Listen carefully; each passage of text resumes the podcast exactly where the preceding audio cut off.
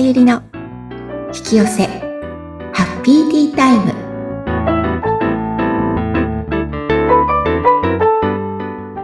こんにちは。こんにちは。自己実現コーチの深田さゆりです。今日もハッピーなティータイムを過ごしましょう。さゆりさんよろしくお願いいたします。よろしくお願いしますさあ、さゆりさん、前回の続きですけれども、まだまだお話続くということで楽しみにしておりました。はいそうですね今回はその心とバージナルケアはい。ということで、なんでその実ケア、バージナルケアと心の面が関係あるのか。ええ。心の面から見てもバージナルケアってなんでそんなに大切なのかうんってことについてなんですけれど、はい。えっと、前回か前々回かちょっともう忘れちゃったんですけど、あの、心理学で、えっと、なんだろう、自分のね、うん大切なところを見られるか見られないかっていうことをお話、そういうことをやったって話があるんですけど、実はね、はいそういうワークがあったんです。あるんですね、そういったワークが。うん。あの、うんじ宿題でですよ。はいその会場でじゃないですよ。想像しちゃったじゃないですか。宿題でうん。自分の大切なところを鏡で見てきてくださいって。はい。うん。で、やっぱりみんな、えー、キャーとかってなるんですよ。はい。私もちょっとそれは引いたんですけど、はい。それを見るときにうん。どう思うか、どう感じるか。はい。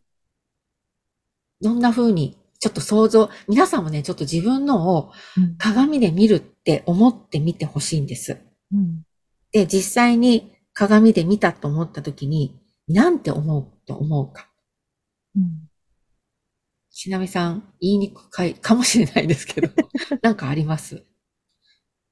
なんか私は、ちょっと見るのは、そういうところを見るの苦手なんですよね。だから嫌だなとか、怖いなとか、うんうんうん。うんできれば見たくないなとか、うんうんうんちょっとマイナスの方に思ってしまいますかでねす。よ。そうですよね。うん。マイナス。で、例えば、あとは見て、うわ、あのね、私の友達とか、なんでこんなもんがついてんのとか、おう。なんか足りないとか、へえ。あとは、なんて言ったっけな、あの、あ、見にくいじゃなくて、うわ、気持ち悪いとか、思う人もいるって言っていて、うん。これ、何の象徴かというと、女性性の象徴なので、はい。女性性に対してどう思うかなんです、これ。自分が女性として、うんあるいは自分の内面をどう見るか。つまり、見たくないってことは、自分の内面を見るのが嫌だってことなんです。はいプラス、女性としての自分を受け入れられないってことなんです。見たくないとか。うんうん自うんと、見るのが嫌っていうのは、ちょっと深い部分、自分の深い部分を見られないってことなんです。で、さっきの足りないっていうのは、やっぱり、男としての、なんか、ね、ものがないみたいに思う人もいるわけですよ。なんで私についてないの？みたいな。それって、あの、エレクトラコンプレックスって言って男として生まれなかったことに対しての劣等感っていうのは私たち女性って割と持ってるんですよ。あの、生まれて、生まれた時に男の子が良かったとかって昔、昔というか、ちょっと地方だと後取りとかって言って、うん男の子を大切にしてたりとか、はいお兄ちゃんお兄ちゃんとかね、うん弟が大切にしたりとかってあるじゃないですか。で、はい。どこかで女じゃダメなんだとか、世の中もそうですよね。比較的うん。仕事が男性優位じゃないですか。社会が。はい。そうすると女性は何か足りないって思っちゃうので、うん。それをそういう自分のものを見たときに、なんか足りないって男と、なんで自分は男じゃないんだみたいなのを感じる方もいるんですよ。あー面白いけど、そういうことなんだ。そうなんですうんで、そういう象徴として見るので、はい。それをちゃんと見て、うんと、ケアしてあげるってことは自己愛なんです、実は、これ。だからね、ケアできない、見られないって自己愛欠如なんです。プラス自己価値が低いってことなんです、これ。わー。なんか、ズバリ言われちゃったみたいな感じです。私も漏れなく自己愛超低かったので。そういうところにつながってるんですね。いいんです。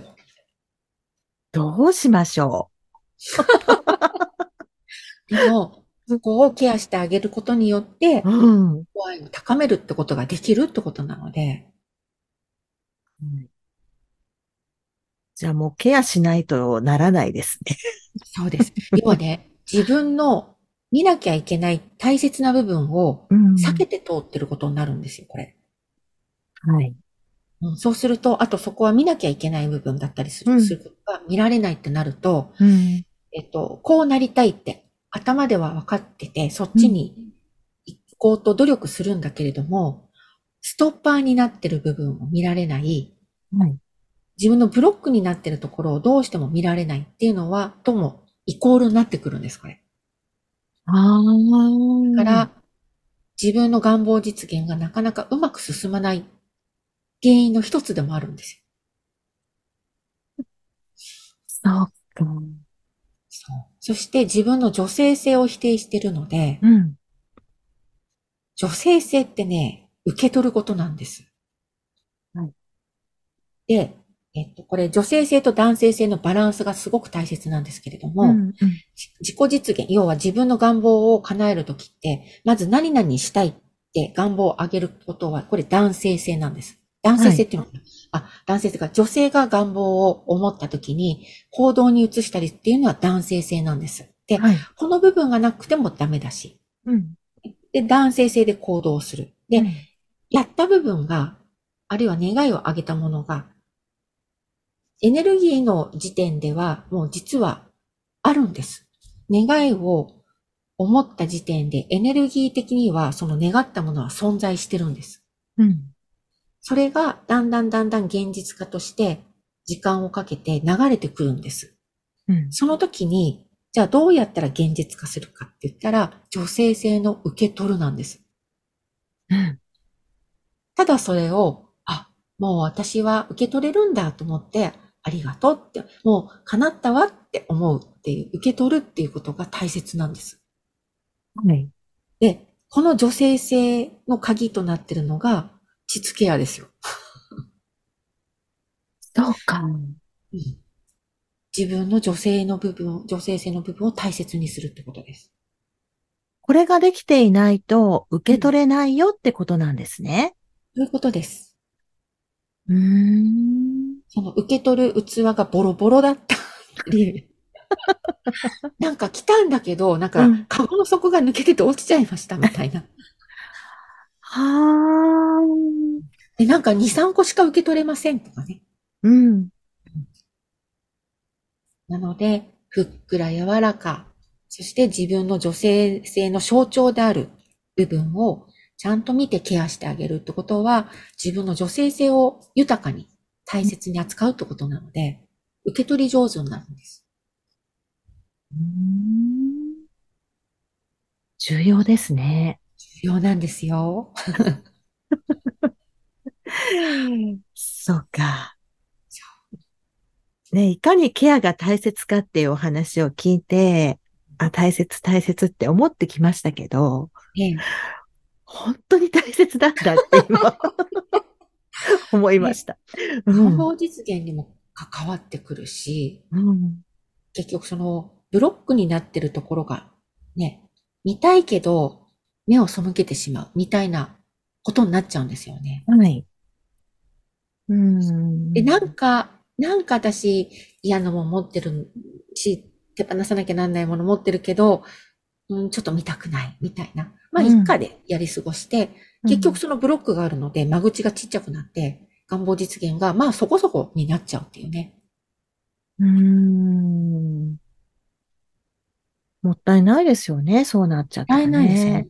ないですうん。うんで、あのー本当にね、地球がお宮、神社で例えるとお宮で、えっと、実は参道うん。の役割をするので、はい。ぱり参道をきれいにする大切じゃないですか。神様の通り道だから。うん。そしてその子宮にね、お宮に入るっていうことなので、はい。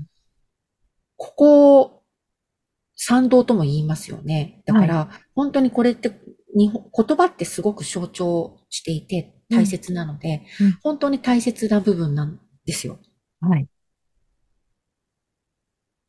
なので、ぜひ、はいケアしていただきたいです。可愛がってあげてください。そうですね。それができると、ちょっとまたね、何かこう願望実現へ、うん。ね、しやすくなるっていうか、うん。そうなんです。そうね。プラ、ス、見えないけれども、そこがすごく潤ってきたりとかすることによって、あの女性がなんか自信が持ててくるというか、うん。あの、膣も暖かくなるしね、はい。うん血行も良くなってくるので、うん。こういう意味で、ななんていうの、ほの、なんていうのかな、内側から上がってくる幸せみたいなのも感じやすくなってくると思います。ああ、なるほど。うんうん。で、第一チャクラ、第二チャクラが活性化してくるので、うん。うん第一チャクラは生きるパワー。はい。第二チャクラは創造性。セクシャリティとか創造性うんの一番最初は第二チャクラなんですよ。創造性っていうのはなんか何かを作るクリエイティブになるっていううん第二チャクラなんですよね。うん、うん、うん、うん。なるほどね。そうか。そうするとなんか自分がいい方向に行きそうですね。ケアちゃんとしていったら。ますますそう、うん本当に。うん。で女性、なんて言うんだろう。柔らかい、本当に女性らしさっど。うん。ていう、前お話しした、いわゆる成熟した女性性っていうのもうん育ってくるので、うん。本当に育む、受け取るっうん。ていう、あと直感力も増してくるしね。うん。え、さゆりさんはケアするようになって、やっぱり変わりましたか？えっとね、なんだろうな。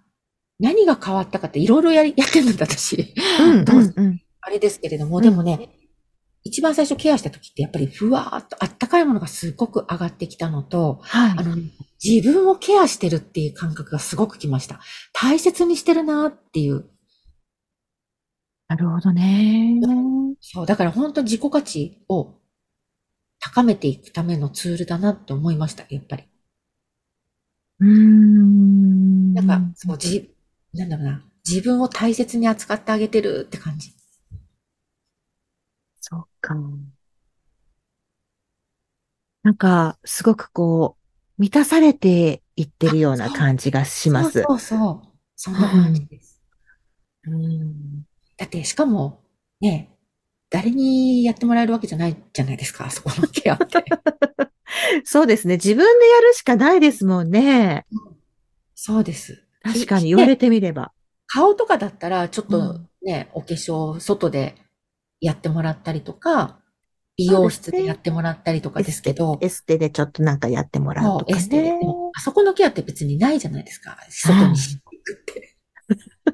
確かに。確かに。そう。うんだから自分が自分でできるとっておきのケアなので。うんなんかね、豊かな気持ちになりますよ。あ、そうそうそう。豊かさも関係ありますからね。豊かさ。うん。うんそうなんです。第二チャクラ、第一チャクラ、豊かさ。え、ここで言う豊かさとは？豊かさ。いろ、あ、豊かさって本当にいろいろあって、もちろん金銭的なものもそうですし、うん。うんと、満たされるっていう感じの豊かさもありますし、うん人脈もそうですし、うん。いわゆるその、なんていうのかな、ふつふつと湧き上がってくるみたいな。うんいいですね。そこの一番は第一チャクラですから、生命エネルギー。これがうん枯渇しちゃうと、もう何もね、なくなってしまいますから、うん。そこにつながる永遠を大切に扱うことって本当大切なんですよね。で、子宮は第二チャクラで、クリエイティビティ。うん愛の部分であるし、うん。女性性の象徴でもあるし、ぜひ、ぜひ。自分で。ね。ね。そうなんです。そうですね。だから手っ取り早く自己価値高めようと思ったら、結構ね、いいと思いますよ、このやり方。バージナルケアって。ねえ。なんかあのーいろんなケアの仕方があるかもしれないですけど、やりやすい、やりやすいっていうか、わかりやすい、やってる感覚があるじゃないですか、自分で。そう。で、満たされ感もきますからね。うーん。ぜひ。ね。はい。ぜひお願いします。ね。さゆりさんがここまでおっしゃってるわけですから。いや、やっぱりね、女性が豊かで幸せになると、世の中は幸せになるんですよ。やっはい。ぱり女性が鍵を握ってると私は思ってるので、うん。女性が幸せになることで、それを見る男性は喜ぶんですよ。男の人が男の人を喜んでる姿を見て、喜ばないんですよ、あんまり。そうですよね。そううん。なので、やっぱり女性がね、すごく心も体も健康で豊かになる世界にね、なると、幸、もうね、幸せな方向にしか行かないなと思って。豊かで。うーん。平和なね、世界になるので。いいですね。はい。そっちの方を目指して。はい。頑張りたいと思います。行きましょうはい。はい。出ました、また。はい。はい、じゃあ今日はね、また長くなったのでこの辺にして、はい。最後、え次回は、ちょっとね、セクシャリティの、セックスの話、ちょっとできたらなと思います。すっごく大切なお話なので。おー。なかなかちょっとね、普段聞けないようなお話がまた聞けたのではないかじゃないとできないみたいなね。ぜひぜひ楽しみにしていただきたいと思います。はい。はい。番組を聞いてご感想やご質問などがありましたら、番組説明欄にさゆりさんの LINE 公式アカウントの URL を記載しておりますので、そちらからお問い合わせをお願いいたします。さゆりさん、ありがとうございました。ありがとうございました。